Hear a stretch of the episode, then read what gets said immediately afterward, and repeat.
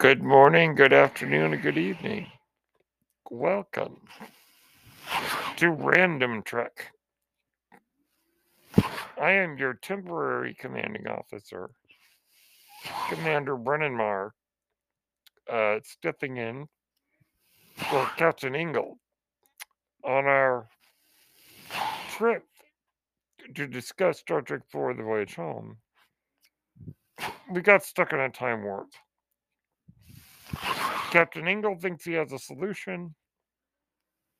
He's off on an away mission to figure it out. So you're left with me. Ah, so what do I want to talk about? Well, a friend of mine mentioned something to me the other day that got my attention. It's my friend Garth McMurray. And um, always enjoy spending time with him. So he was over on Dan Murrell's um, show. I'm talking to him. And for those who don't know, Dan Murrell is a was a competitor in the Schmoedown.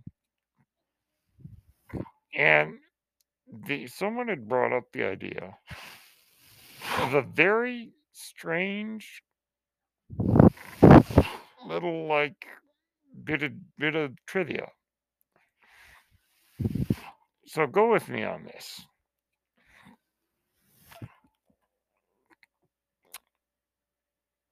In 1984, Star Trek III, The Search for Spock is released. In it, the villain, Commander Kruge, is played by the incomparable Christopher Lloyd in one of his first major film roles. At the end of the film, Captain Kirk steals Kruge's ship, and they use that after the Enterprise is destroyed. Okay, 1985, Back to the Future comes out with another indelible performance by the great Christopher Lloyd as Doc Brown. Emmett Brown, who builds a time machine out of a DeLorean.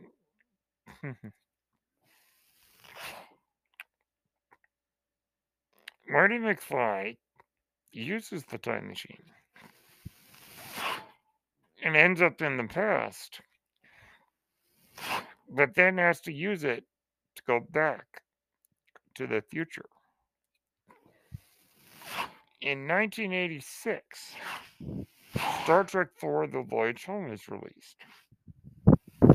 In it, the crew of the former Enterprise now have the Klingon bird of prey,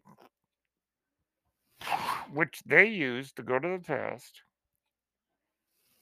and then have to come back to the future.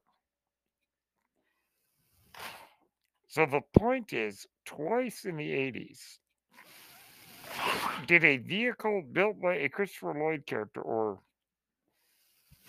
maybe not built by, but a vehicle owned by a Christopher Lloyd character was used to go back to the future. In Back to the Future and in Star Trek 4. So again, twice in the 80s, a vehicle owned by Christopher Lloyd is used to go back to the future. And what makes that even more of the fun detail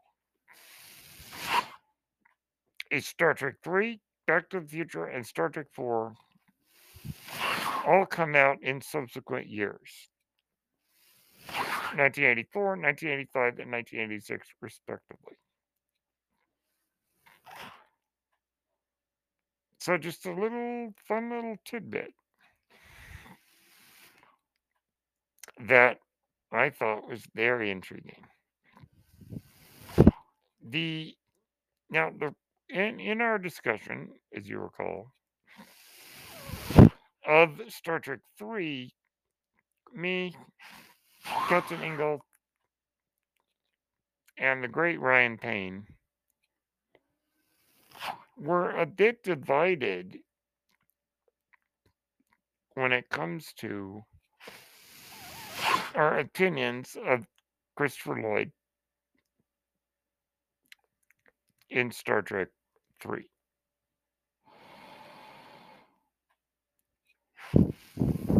I happen to like his performance. It doesn't work for everybody, but I do enjoy it. Now, of course, no one could argue, or I would find it hard to argue, with the great character of Dr. Emmett Brown as being one of the great characters, movie characters of all time, I think.